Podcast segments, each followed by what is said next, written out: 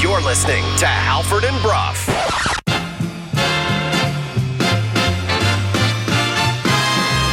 Paul on the far side can't get it. Now Nick Paul's got it. Going to the goal to the back door. Kucherov scores. It's every game. It's like we get three or four penalties. You know, it's like we got to learn early to keep the sticks down. That's on us. I didn't see first goal and second too. Maybe I need to buy some glasses.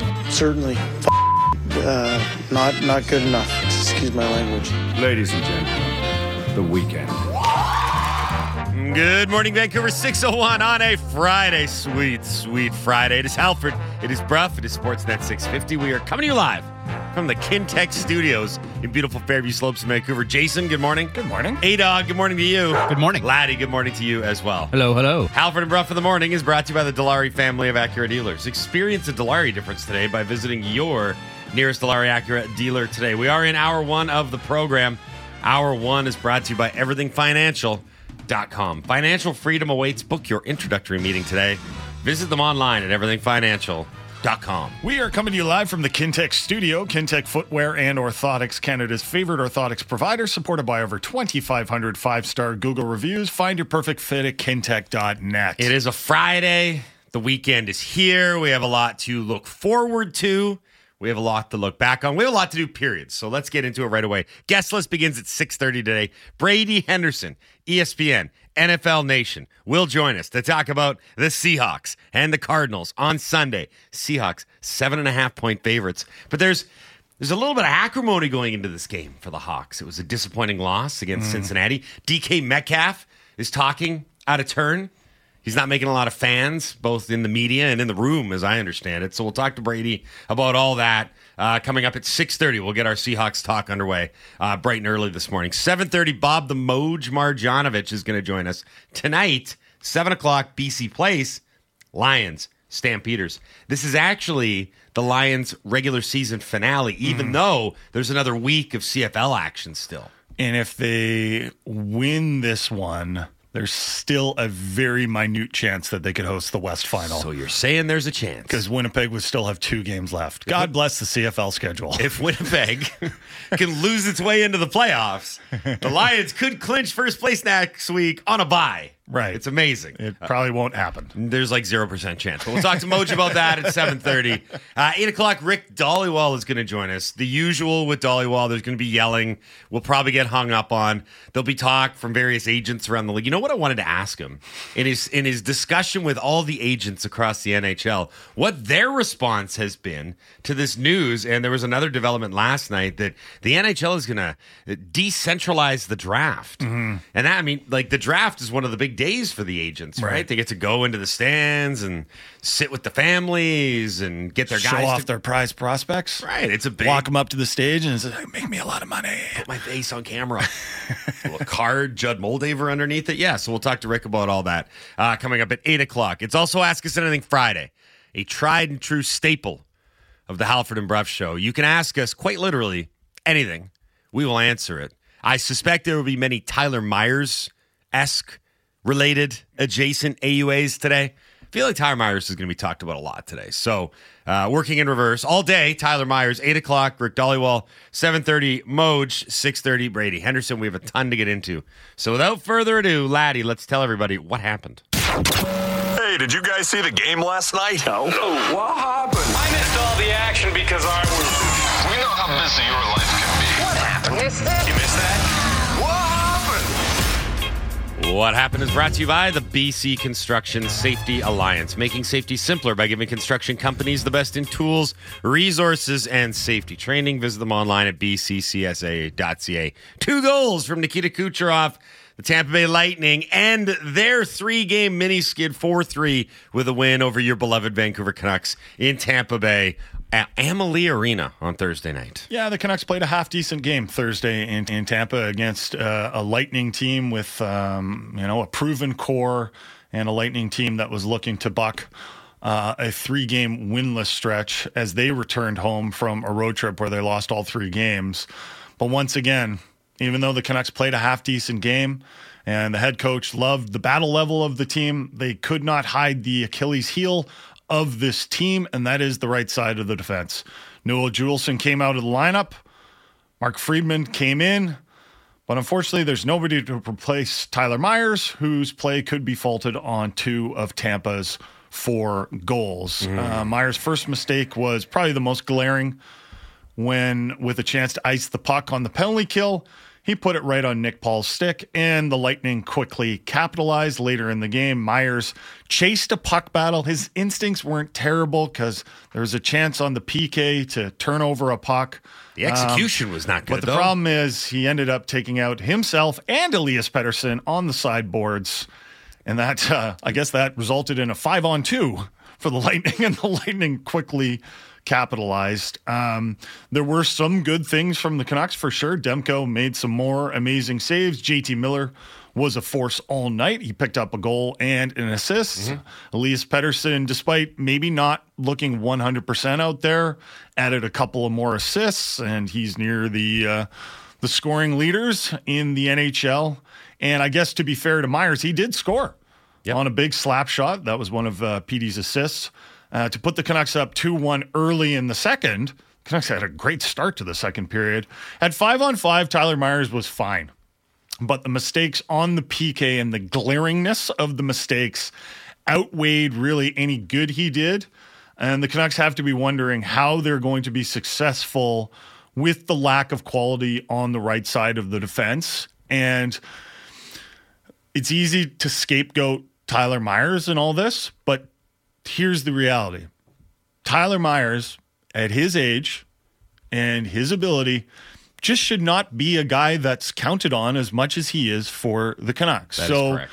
is it his fault on those goals? Yeah, it's his fault. I mean, the the first one you got to clear the puck, man, right? Like it's that's something it, it wasn't it wasn't a difficult play. Or at the very least, don't pass it directly to Nick Paul. Well, that's what I'm talking about, right? Like it's that that's not a difficult that that's not a difficult play. And an NHL defenseman should be able to make it. Yeah, there were some things that happened before that, and it was interesting that Rick Tocchet uh, after the game he was talking about the glaring mistakes, four or five glaring mistakes the Canucks made, and it wasn't just like singular mistakes; it was mistakes that were compounded by other mistakes, and that's something that he's been trying to get out of the Canucks game. And that that giveaway by Tyler Myers, and this was the, the Lightning's first goal um, was a perfect example. There were errant passes before that play, but that's a play he needs to make. But what I was trying to say is Tyler Myers is more like the very obvious chaotic um, symptom symptom of the, the the the problems that the Canucks have, and that is that they have one for sure really good defenseman in Quinn Hughes, one top four defenseman in uh, Filip Hronek. He was very good last Um, Ian Cole is good enough to be in the top four, but only as a caddy, I think, to a better player than him. And that's what they've got.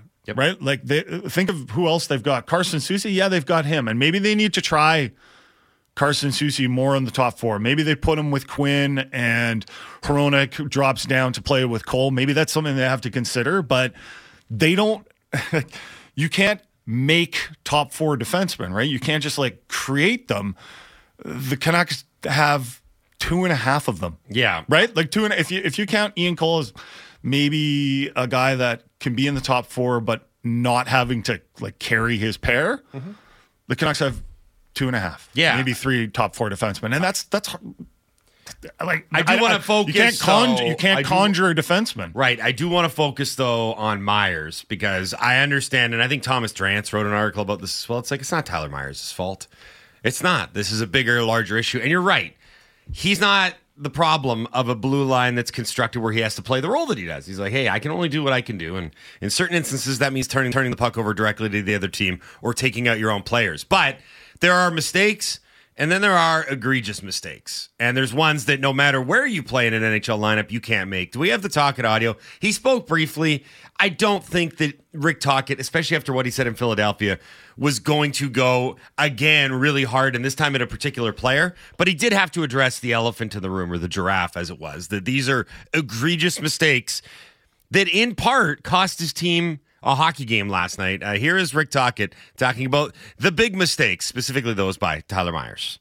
Well, obviously, you know, he made that mistake on the first one. Um, I wish he's, you know, wish he stayed on his feet because that, you know, if he stays on his feet, he probably stamp, doesn't get the goal. That's like duplicating mistakes. I know he threw the puck away.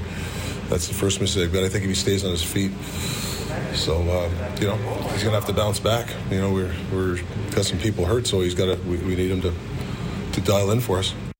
So what we're looking at here is a guy that had his ice time drop below 16 minutes last night, Tyler Myers. That's without taking a penalty. So it's not like you could say, well, he was sitting in the box for a large chunk of it. He got about two and a half more minutes than the newcomer, Mark Friedman, who had a five minute major for fighting. Mm-hmm. Good on him for taking on Tanner Jeannot. Yeah, that was Tanner. Jeannot's a tough dude. Yeah, he's a big dude too. He's a big dude. Um, and the reach advantage. Sure did. he sure did. Um, look, they they've got an act early in the season.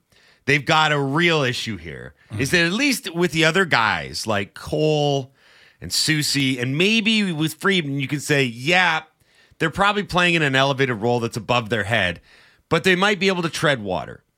Myers isn't doing that right now. He's not treading water. It's like he's trying to tread water, but he's got gigantic weights tied to his ankles that are sinking him. I mean, those are bad mistakes. Yeah. I don't know what to say about the Nick Paul play, but I was watching a bunch of highlight shows last night, as I am wont to do on a busy sports night. And Myers's was plucked as the worst play of the day on one of the broadcasters, right? Right. I mean, it was It was a bad play. It was horrific. Yeah. And it led directly to a goal. And the tackling of his own player on it was the 4-2 goal, right? Before it became 4-3, right? I can't yeah, I think it was. Um, they're big, egregious mistakes. Now, here's the thing. This is a Canucks team that we've said on countless occasions needs everything to go right to be the team that the president, Jim Rutherford, thinks that they can be, right? Yeah. Well, Jim Rutherford said that actually. That's why he said it.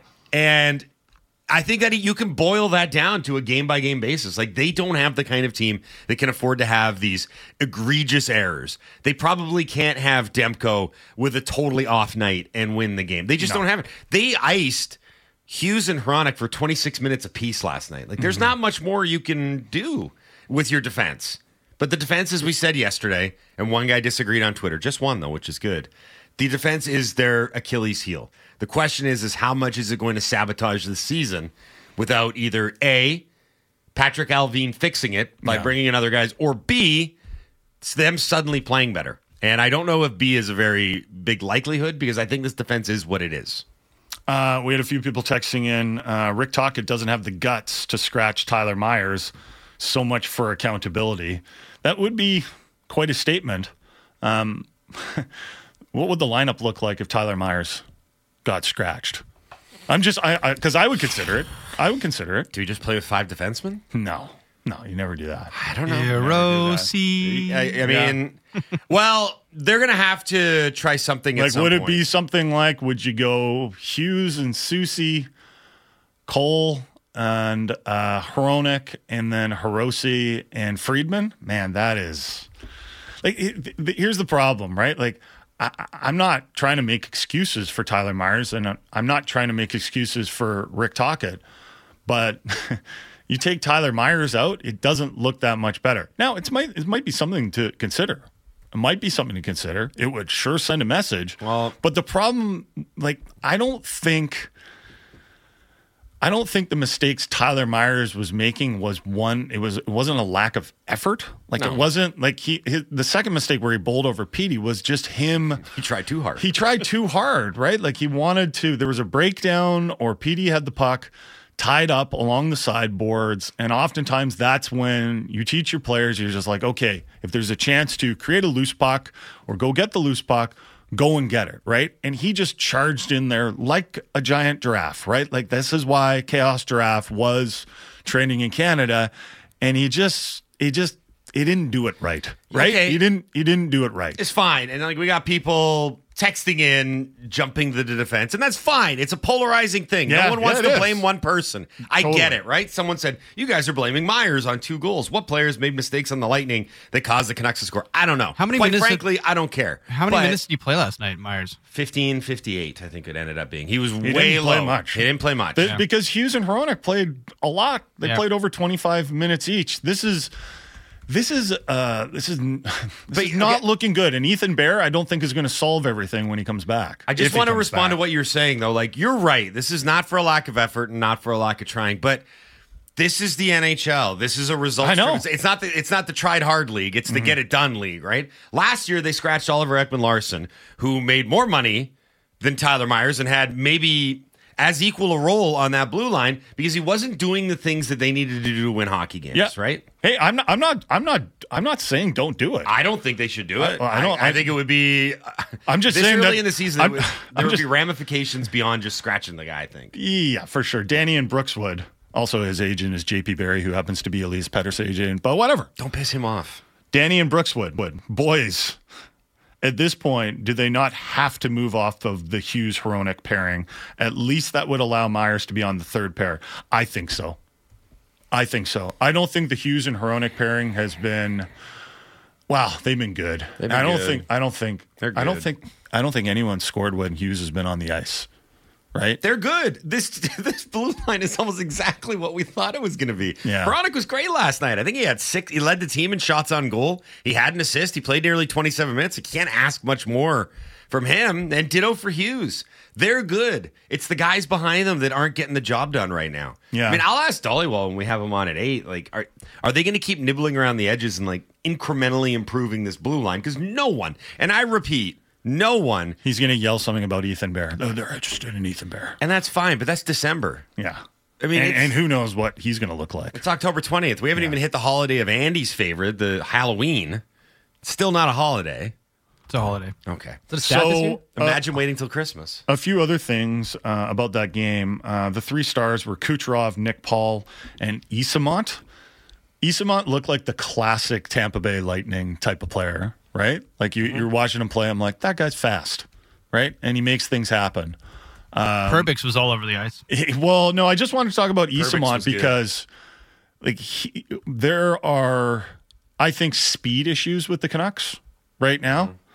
and when I watch players like Eyssimont and other players on the Lightning, like, they seem to have that extra level of speed that not enough Canucks players have. Mm-hmm. And I think when you're looking at the top line right now with Petey, Kuzmenko, and Garland, it needs to be it needs to be better. I know Petey's piled up a bunch of points, um, but the best line has, or the best, frankly, I think the best forward has been JT Miller. Oh, yeah, he's been great. You know, like he, he is he's carrying his line right now. Um, he is making things happen, and as a result of that, Brock Boeser is getting scoring opportunities. Um, the one player the Canucks need right now, and I saw a lot of people talking about, oh, they should move Hoglander up to the top line with Petey and Kuzmenko because Garland really isn't getting it done. And I'm like, fine, try that for a bit. It might work. Uh, Hoglander showed a few bursts of energy last night, but like you need more, right? You need consistency, and you can't just have a few bursts of energy to play on the top line. You need to have more to your game than that. The one guy they're missing right now is Mikheyev. They need more speed in their lineup. They do. They, I mean, they're n- they're. It's funny because they're an imperfect team, as we've said on a number of occasions here. And last night really kind of embodied a lot of that. Like Tampa Bay is probably going to make the playoffs. Let's let's confidently throw that out there, right? It might be a dogfight, but I would say right now, if I was to bet, Here's my prediction: one of Boston, Toronto, or Tampa will miss the playoffs. Okay. But point being, Tampa's a good team. Let's put it that Yeah, way. they're a right? good Traditionally, team. they've been a good team. They got a lot of stars. They got a good head coach. They've got a Norris candidate and Hedman, all that stuff. Um, the Canucks were there for 27 to 30 minutes of last night's game, neck and neck with them. They had them down a goal. It looked all right, but there was differences, and I think one of them was you look at what the Canucks didn't have last night, and you're astutely pointed out they did not have a lot out of that bottom six forward group. And what was the other thing? They made backbreaking errors, whereas the Lightning didn't, or at least glaring ones like we saw. And when the Lightning got up 4 3, they really kind of found a way to just salt it away. Like they had done it before, right? That was kind of the thing. When the Canucks had the extra man, um, which so JT Miller scores to make it four three, Yep. and then with like 15 seconds left, the Canucks had the puck and they were kind of throwing it around on the outside, and I'm like, you got to got to get a puck on net, guys. Come on, let's go, let's go. But the Lightning were in just such good positions that the Canucks, for whatever reason, like some of them should have tried at least, Mm-hmm. but they just couldn't shoot the puck. Like that's a team I that was yelling at my TV in that last 10, you? 10 Just- seconds. like, shoot it. Just- yeah, Pettersson just, yeah. holding on, like looking for an open. And Yeah. I'm just like, just do it. Just put it on net. Who knows? Yeah, yeah. But they're a Take a chance. But they're a team that can just like pick, especially Kucherov, man. Yep. Like Yeah, when he's he's, so out, he, like, he they, they just see opportunities and they see mistakes and they take advantage of mistakes. I want to play Rick Tocchet's audio on some of the glaring mistakes that the Canucks made last night. He called they didn't call them glaring, but he called them crucial mistakes because as much as Tyler Myers was you know was was to blame for a couple of goals. There were other mistakes that were being made. I think he might have been talking about Garland on um, on one of the goals. But here's Rick Tocchet on last night's game. Yeah, I think our penalty kills penalty, penalty kills good. I don't. That's the the uh, percentage is not indicative of the uh, of our penalty kill. It's it's very crucial mistakes at the wrong time. Sorry, that wasn't the clip that I wanted. There was one that he started right out uh, right out of the gate, and he was talking about the four or five crucial mistakes that the Canucks made, and he kind of went into more detail, and you know he used his F three or whatever. He's like, there was a guy diving at the F three, and I think that might have been Garland. Um, there's a few texts in about Kuzmenko. Yeah, there sure is. Jay from Delta, I feel like Kuzmenko is not going to thrive once again. He was flat yesterday. Analytically, he he had a great game. Like he was, if you look at his Corsi or his expected goals, he had a great game. He played 15 minutes, about what you would expect. Yeah, um, Production's not there right now. but- I don't like that first line right now. I don't like I don't like the makeup of it. I don't think it has I don't think it has the right wingers. And that's why well I don't is it because Cutter Garland forced his way into it? Yeah, I, I don't like it right now. Yeah. I, I think it needs Mikheyev. It needs something. Well, look, But that line right now, and I don't think PD was 100% yesterday. But, but traditionally, like historically, the over top last- line right now, can we all agree, is JT Miller's line? yeah, traditionally, histo- I mean, Pettersson's production has been very good Yeah. actually in light of all of this. Mm-hmm. Up, up until Myers injured him. Uh, right? no, but Pettersson. Well, I'm just saying, if last night he was injured, it was probably Pettersson of that has seven. shot. Pettersson has seven assists through four games on a line that I think all of us can kind of agree looks a bit janky at times.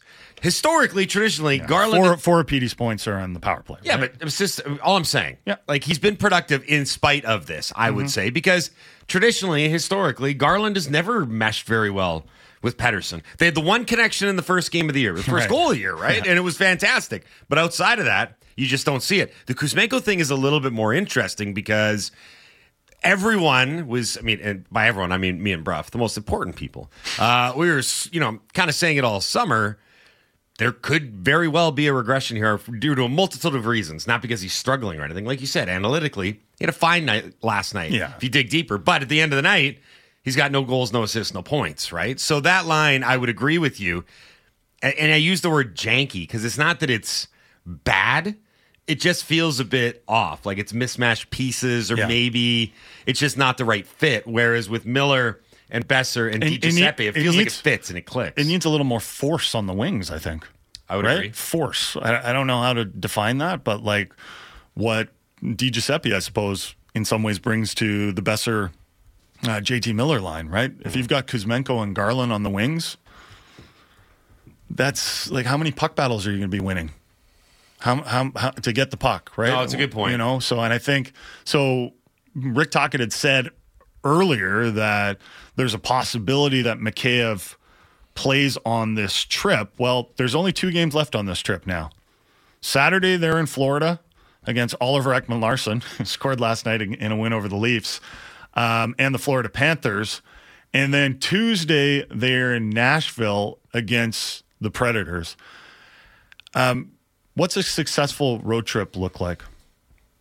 Uh, I mean, at this They need po- one more win At for this sure. point, you gotta, yeah, you gotta get out of this with three wins. I don't care who it comes against on the weekend, but you gotta win. Or, or not both games on the weekend, but you got Florida and Nashville left, right? So you gotta, you're going to say that you got to win both of them, Um, or do you mean oh three right, they started. overall? Oh right, they started at home. I forgot about that. Yeah, I thought- yeah. Um, it's got okay.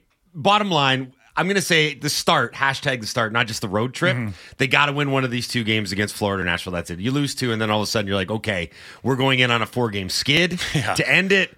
Uh, any good vibes that you had from uh, sweeping Edmonton to start have been dissipated at that point if you For follow sure. it up with four straight Well, we were saying in the offseason, they got to get out of October at 500. So, Like, if- none if of you this- can win half your games, you're looking okay. At We're, least. again, we're not talking do or die. Our season No. is sunk like la- the start of last season, but there's got to be a standard where the goal is the playoffs.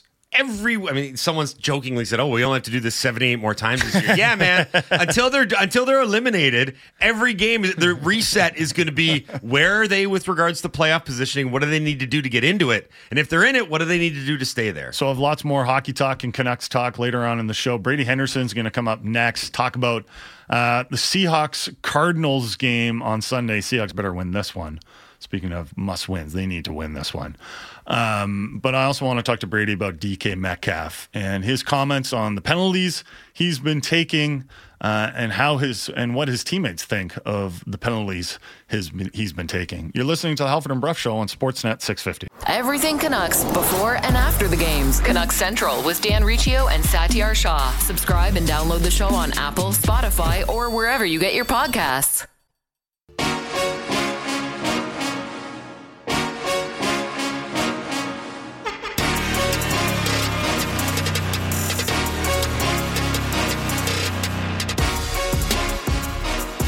Six thirty-two on a Friday. Happy Friday, everybody! Sweet, sweet Friday. Good tune, laddie. Got the rap horns in it. I like it. It's the hot take of songs. Halford and Bruff of the Morning is brought to you by the Dilawri family of Acura dealers. Experience the Dilawri difference today by visiting your nearest Dilawri Acura dealer today. We are in hour one of the program. Brady Henderson, ESPN Seahawks Insider, is going to join us in just a moment here. Hour one of this program is brought to you by everythingfinancial.com. Financial freedom awaits. Book your introductory meeting today. Visit them online at everythingfinancial.com. Seahawks are seven and a half point favorites at home this weekend against their NFC West rivals, the Arizona Cardinals. Joining us now to talk about that and a whole lot more, ESPN's Brady Henderson here on the Halford and Bruff Show on Sportsnet 650. Morning, Brady. How are you? Well, that's Hello. great. Hello. Uh, we will try. That wasn't Brady. No, I well, it might have been. It could have been his dial tone. Who has a dial tone anymore? Yeah, I heard that dial tone. That must be on our side. Um, w- the Seahawks' big story of the week, nothing to do with the Arizona Cardinals. The DK Metcalf story was the big one. Brady wrote about it midweek. For those that missed it, DK was asked midweek about all the stupid penalties he's been taking, not just against the Cincinnati Bengals, but in games past and seasons past. And the change was that while he was normally contrite and being like, "Yeah, you know, it's on me. I'm Yeah, I gotta. I'm gonna do better. I mean, a little bit more. I'm going to be reflective, self-reflective, and I'm going to take responsibility. Not this time. he said, uh, "I'm not going to change the way that I play," and he actually kind of scoffed at Pete Carroll's penalty board, which is a thing that Just Pete a Carroll, board, man. It's just a board. Pete Carroll trots it out every week. You have to explain yourself for the penalties that you took on the weekend. DK said it's just a board. So, do we have Brady now? We got him back on the line. Excellent. Joining us now, let's try this again. Brady Henderson, ESPN Seahawks Insider, here on the Halford and Bruff Show on Sportsnet 650. Morning, Brady. How are you? What's up, guys? Sorry about that. Had some uh, technical difficulties. Please stand by. Yeah, it's okay. We're used to them here at Sportsnet 650. We have them quite often. Um, I want to start not with the preview of this week's game or a look back at last week's game, but DK Metcalf. I know that you wrote about this for ESPN. I think we played the audio yesterday. It made the rounds in media because of exactly what he said. He said he's not going to change who he is when it comes to taking penalties and being aggressive. I'm sure he'd like to take less penalties, but the actions that caused those penalties, he's not going to change. And he kind of scoffed a little bit at Pete Carroll's penalty board that he trots out every week. When you wrote this story and you heard what he said, what's the reaction been to Metcalf's response to the penalty he's taken and his approach to the game? Well, I, I mean, I, you know, I just go off of the the comments that I see on uh, Twitter or X or whatever we're calling it these days, and I think people were, you know, pretty ticked at him uh, even before he stepped to the podium on Wednesday for his regular press conference, just because, you know, this is this has happened. This has been going on for a while now. I think really it seems like it started kind of in the 2021 season is when I first remember this starting to be a thing, and so um, he's made several comments about it. And as you mentioned in the lead up to the uh, to the conversation, like that's really what made this so different. Is that every time, um, you know, he had talked about it beforehand, it was, you know, there was contrition and there was a vow to be better, and um, this was just the opposite of that. And I do sort of wonder if maybe part of the change was, you know, he just got sick of seeing all of the negative reaction to it, and um, it, it strikes me as a situation where maybe the guy was, you know, spending a little bit too much time on social media and and reading all of the um, you know the, the negative reaction to the penalty, and he just said, "Look, I'm not going to stand up here and, and say the same thing I have in the past." And like, um, you know, it I, it also makes me wonder if there's some frustration building because he's been playing through an injury, uh, you know, the rib injury since week two, and then he also suffered the uh, the hip injury in that game that briefly caused him to head to the locker room, and so. I don't know. Maybe it's it's some frustration mounting, but it was you know the first time at least to me, that you know, up until this point, this has seemed like an issue that has been confined to you know a handful, nine or ten plays over the course of, of four plus seasons. So as as you know, bad as it's been, it's really you know a handful of instances over a, multi-year period. This was the first indication to me, you know, the fact that he basically dismissed what Pete Carroll said, and, and uh, he wasn't combative by any means in the press conference, but he was a little bit defensive it was the first indication to me that this is an issue that goes beyond just a few plays on the field. Uh, that it's maybe something that could spill into just you know his NFL life in general and his relationship with the team. How does Pete Carroll handle this? How will Pete Carroll handle this? Because you want to hold your players accountable, um, but he's also a, a really good player, and the Seahawks need him on the field.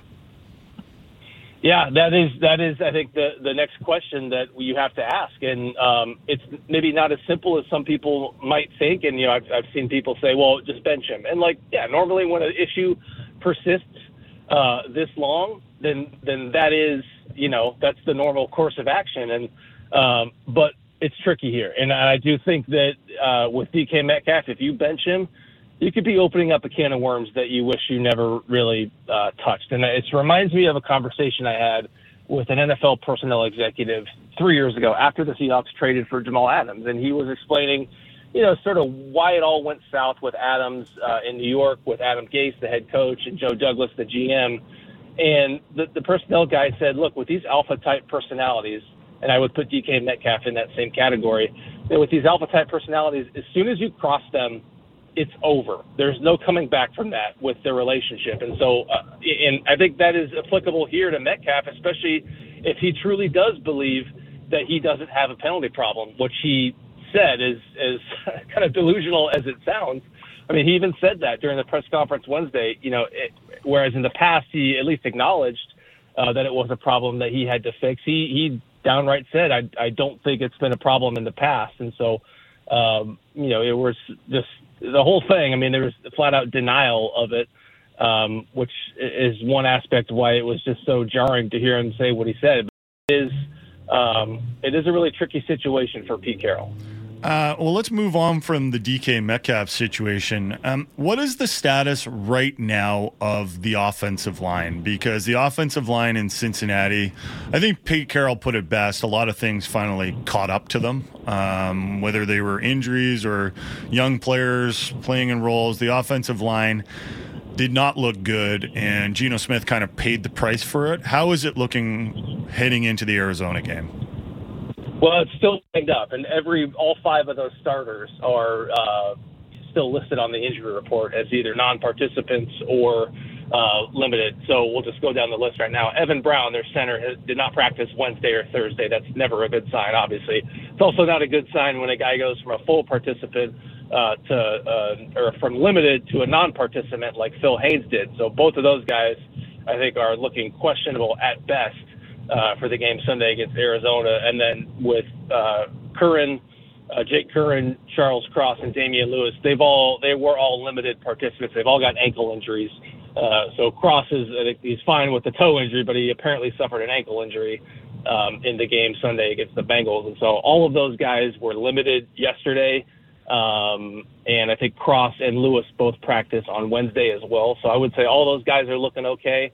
Uh, but certainly looking iffy with Brown, um, with Brown and Phil Haynes. And and Abe Lucas is out for how long?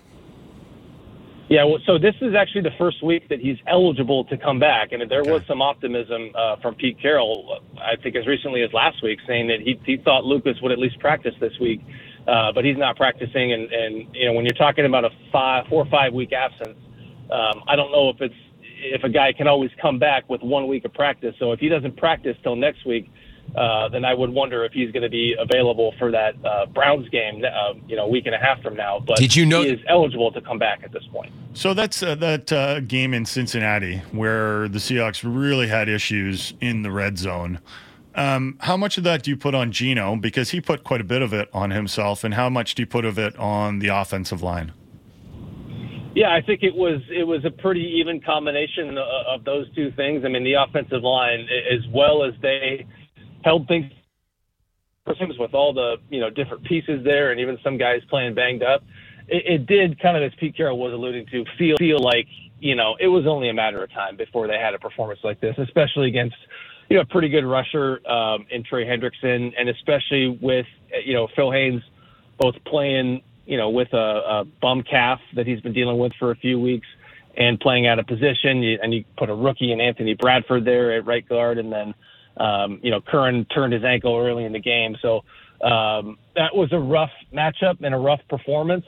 But that said, you know there were plays where where Geno um, even had, you know, like uh, the, the last play, the pass protection was terrible and it broke down completely on the right side. But you know, if he gets that ball out a, a split second earlier, he's got Colby Parkinson uh, on an out route in the end zone for the game winning touchdown. And, and this wasn't a red zone play, but, you know, with five minutes to go in the game, he's got, you know, Jaxon Smith-Njigba, you know, running open on a crosser. And I, I mean, I wouldn't quite say he was wide open, but he was certainly very open. Um, and that would have been the go ahead touchdown, considering how well their defense was playing um, you know, it's probably the game winner. And so I think they all kind of bear some responsibility. And I would also put some of that um, on Shane Waldron because it seems like he may have uh, overestimated the the impact that Charles Cross's return would have.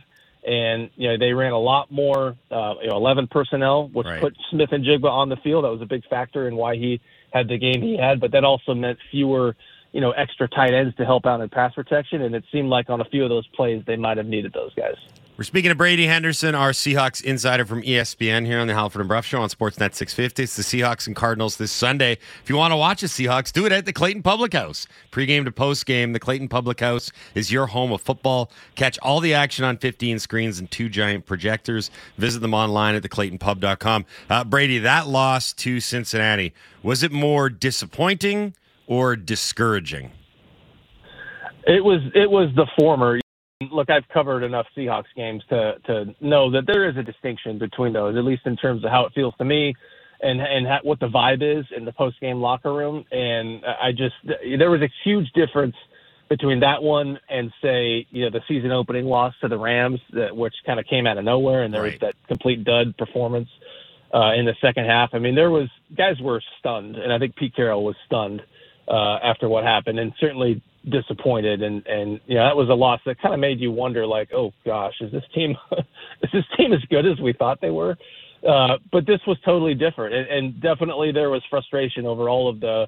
You know the chances that their offense missed, and Geno Smith uh, really wore that frustration and put a lot of that on himself.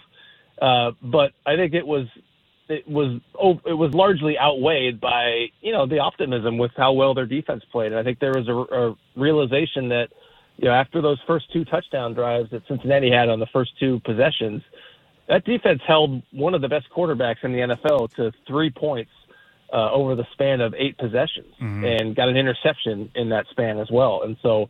Uh, and not just one of the great quarterbacks, you know, one of the two, three best receivers in the NFL as well, who's coming off a historic game the week before, and so um, and, and you know this coming on the heels of that performance against the Giants that was um, you know one of the best we've seen from the Seahawks in a while, and so um, yeah, there was disappointment, but I, I would say it wasn't the sort of discouraging vibe that uh, that I've I've noticed in past Seahawks losses.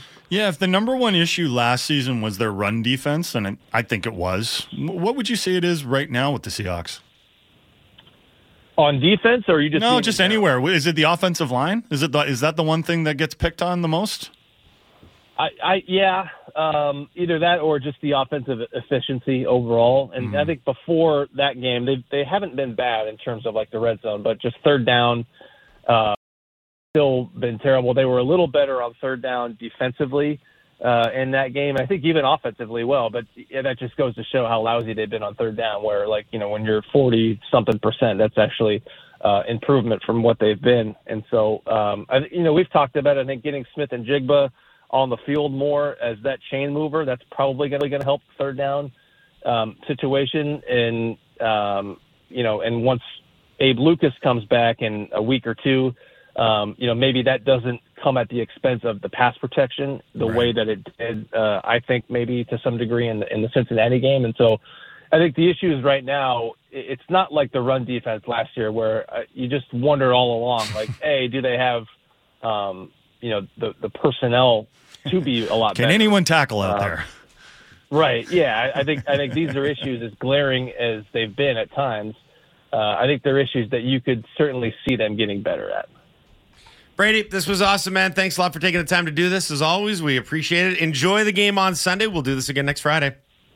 All right, sounds good, fellas. Thank you. Thank you. That's Brady Henderson from ESPN's NFL Nation Seahawks Insider here on the Halford and Brough Show on Sportsnet 650. Um, I don't know if we have the breaking news sounder. Do we ever find it again? Let's play it because this is a fairly noteworthy development.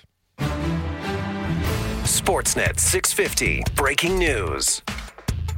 That's our new. What was breaking that? news. That's the new one. The oh. most Sound excited, you guys. The most decorated footballer in this country's history has officially announced her retirement. Christine Sinclair this morning, after posting a somewhat cryptic v- short video, or was it a picture? I don't know exactly what form that it showed up on social media of her boots hanging over the crossbar, has now hung up the boots. Uh, Christine Sinclair has announced her retirement from the Canadian women's national team. To be clear, she's still going to play another season with her club team, but she is all said and done after an illustrious career becoming the all-time leading scorer in the history of international football sinclair will play four more matches for canada all friendlies there's going to be a pair of them against brazil in montreal later Okay. this month That better be one of BC plays. I believe there's going to be two, and they're going to be against Australia. The last FIFA international window of the year, which is going to run November 27th to December 6th, uh, according to sources of the CBC. It's going to be in Vancouver against 11 ranked Australia. The other game is expected to be quote unquote in the same region. So I suppose somewhere out west. I don't know where. Right. Okay. Um, there's not really much more that can be said about Christine Sinclair that really hasn't been said. And the interesting thing is, it's not often said by her. Maybe one of the most quiet superstars who just went about her business for the better part of two decades. Uh, a teenage phenomenon when she broke onto the scene that just continued to elevate her game over and over and over again. Uh, it was fantastic that she was able to atta- attain international glory with the uh, gold medal at the most recent uh, Olympics, in which Canada really put forth a shift that a lot of people I don't think saw coming, given the way that the women's game had tilted to being this very open competition, no longer dominated by just a handful of countries. Canada was able to climb the mountain, and Christine Sinclair was able to go out. Uh, in part with a gold medal, though she did play some games after that, including at the World Cup. Um, Her last her last uh, game from now wasn't the one that they qualified for the Olympics. Yeah, right? and that was part That's of pretty cool. That was part of her uh, farewell and swan song. As she told the manager Bev Priestman that she wanted to help this team get back to the Olympics, like end on a note of positivity. Like I'm Yeah. sending you guys to another major tournament. Go get it done while you're there. So uh, happy trails. Although she will play in four more games internationally. When that game is here. And I'm going to just assume this is assuming this is speculation, Sportsnet 650, um, that it's going to be at BC Place, Mm-hmm. that there is going to be tenants and give her the proper send off that she rightfully deserves. Yeah. Men or women in this country, nobody's been a better player. Nobody's had more achievements. Nobody scored more goals than Christine Sinclair. Like it's and you're not there won't be another one like that. There just won't be. The landscape has changed too much. I doubt you'll ever see someone put forth a career that spans two decades with all the things that she's done. It's it's been a remarkable run, and you know they recently named a community center in Burnaby after her. Former Fortius is now this Christine Sinclair Center, so she's getting the accolades she deserves. Hopefully, she gets another one uh, in her send off game in Vancouver when that finally does become officially announced. Uh, it's Ask Us Anything Friday on the Halford and Brough show, and we do have an open segment on the other side. So we can talk about Christine Sinclair's retirement. Uh, we can talk about the Canucks last night. Tyler Myers is. Uh, not very popular in the Dunbar Lumber text line. Uh, Dunbar Lumber with three stores to serve you in Ladner on Bridge Street, Dunbar Lumber Express at Ladner Center or Arbutus in Vancouver, online at dunbarlumber.com.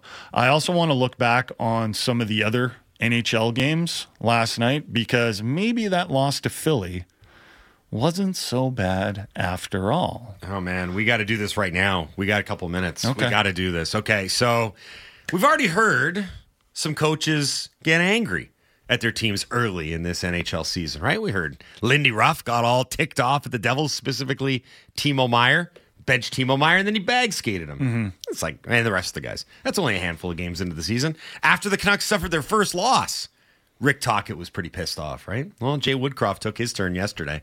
The normally docile Jay Woodcroft, bitterly disappointed after his Edmonton Oilers were handled, yes, handled in Philadelphia. Like They you were said, they were smothered. maybe Philadelphia is better than we thought. I don't think they are. But whatever. Like this really, The, the Torts has them playing, right? he does. Yeah. I- I'll give him credit. They don't mm-hmm. have a ton of talent. Well, Couturier being back makes a difference because he got the McDavid assignment last night, and McDavid only got one measly secondary assist. 4 1 win. It was, it was pathetic.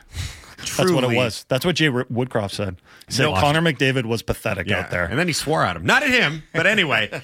so, uh, 4 1 loss for Edmonton in Philadelphia. That's now three kind of disheartening losses early in the season. They only have the one win. Things are looking a little, little sketchy in Edmonton. And once again, the effort and attitude and everything that a coach wants to see wasn't there. So Jay Woodcroft was asked about it, and he started out with good words like unacceptable, and then he started saying some bad words. Here's Jay Woodcroft after the loss to Philadelphia. Not to our standard. Yeah, certainly. F- uh, not not good enough. Excuse my language.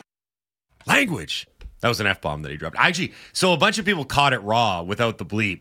And it wasn't sort of a flippant off the cuff F bomb. It's the best kind of F bomb. It's like the thinking F bomb. It's like you're using it sneak to it replace uh you know, it's like one of those ones where it's just you're using the F bomb as a way to like think about what you're about to say. Oh, we know them very oh, well. yeah, Oh, we're they're very so good. familiar With him. So he then went on to spend about 60 to 90 seconds just reiterating how unacceptable the effort and performance was. I'm very, very surprised at this start from Edmonton because at the very least, you expect McDavid and Draisaitl to either explode offensively even when they're losing or pull them out of the doldrums every now and again. But they just have, I mean, it's So they've had two out of four games. They've had two shockers, Yep. losing eight one to the Canucks, and then I would call last night a bit of a shocker. Not as much as eight one, but they didn't play well. Mm-hmm. Uh, their other two games, you know, they handled Nashville fairly easily.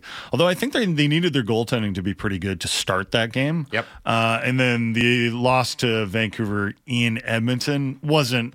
I mean, they outplayed the Canucks. The Canucks just did enough to to get it done, and they got good goaltending from Casey DeSmith. Next up for the Edmonton Oilers, um, a home game against the Winnipeg Jets. Uh, so the other scores from last night that were noteworthy: uh, the Calgary Flames beat the Buffalo Sabres in Buffalo by a score of four to three. I think Huberdeau scored again, so that's two goals for him. Um, the story, though, for me might be actually Buffalo because now they're one in three. And this was, again, supposed to be a Buffalo team. Again, hasn't made the playoffs since 2010 11. And now they've lost three of their first four. Meanwhile, the other two in that group of three that are expected to like be on the rise, Ottawa and Detroit, they're both off to good starts. They're both three and one. So some early pressure for the Buffalo Sabres and some early pressure, I think, for the Toronto Maple Leafs. You know how we're all talking about Tyler Myers this morning in Vancouver? In Toronto, they're talking about John Klingberg. John the Klingberg exact is the same way. shorter Swedish Tyler Myers. And to the same degree, Max Domi. Max Domi has not played well for the Leafs to start. And the Leafs, remember, they started their season with a couple high scoring wins. And we kind of talked about that, and we were kind of like, we're not going to give them any credit, even though Auston Matthews has two hat tricks, because they were pretty sloppy wins and they didn't look good defensively. Well, they've lost their next two games, and so they're two and two. And I just don't think. I think there's. I think if, if there's major problems on the Canucks blue line, there's there's equally major problems on Toronto's blue line. Yeah. It is not very good right now. I don't think you. I don't think they have two pairs that they trust, and they don't have a player like Quinn Hughes. No, their their their, their blue line's a there's- problem. Their, their, their, blue line's a, a, big problem, and they've also got a huge decision to make with Nylander, who I think scored again last night. Did he get their goal? I can't uh, remember who got I their will goal. check real quick, 'cause I got have it in my notes. Maybe I got that wrong. Maybe he scored the night No, before. Mitchell Marner scored last Mitch night. Marner. Okay, so so they're trying to sit there. Brad Treliving sitting there and going like, "How am I going to deal with this? If I sign William Nylander, first of all, it's going to be really expensive, and that's going to make it harder to add quality defensemen just purely for cap reasons."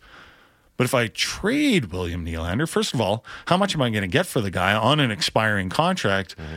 Am I going to be able to solve the issues on the blue line with a William Nylander trade? I don't know if they're going to be able to do that. Open segment coming up next. We'll discuss all that and more on the Halford and Brough Show on Sportsnet 650.